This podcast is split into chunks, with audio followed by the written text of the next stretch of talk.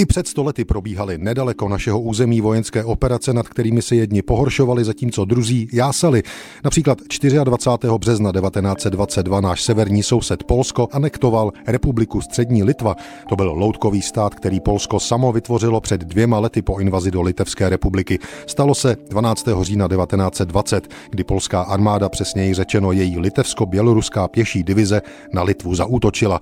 Polská armáda byla povzbuzena nedávnými úspěchy v bojích s rudou armádou. Sověti se po bitvě u Varšavy stáhli zpět a klíčovou oblast kolem litevského hlavního města Vilniusu, včetně města, předali zpět litevcům. Na konci srpna 1920 se namlsaná polská armáda pustila do boje se slabším litevským soupeřem a velmi rychle uspěla, i když Polsku musela domluvit společnost národů.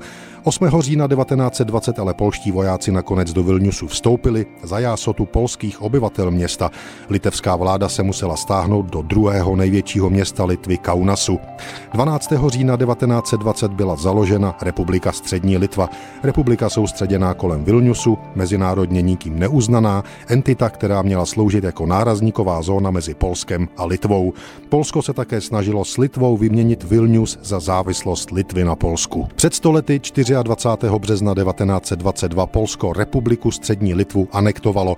18. dubna 1922 se pak východní část dnešní Litvy stala součástí Polska. Vilnius se tedy stal polským městem. Litva přišla o část svého území, na druhou stranu ale mohla prožít téměř 20 let nezávislosti a parlamentní demokracie, i když s okleštěným územím.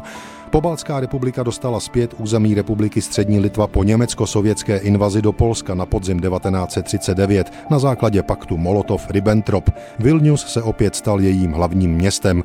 Dlouho se ale Litva ze znovu získání svého území netěšila. V roce 1940 ji anektoval Sovětský svaz, vznikla Litevská sovětská socialistická republika. Ta trvala až do roku 1991.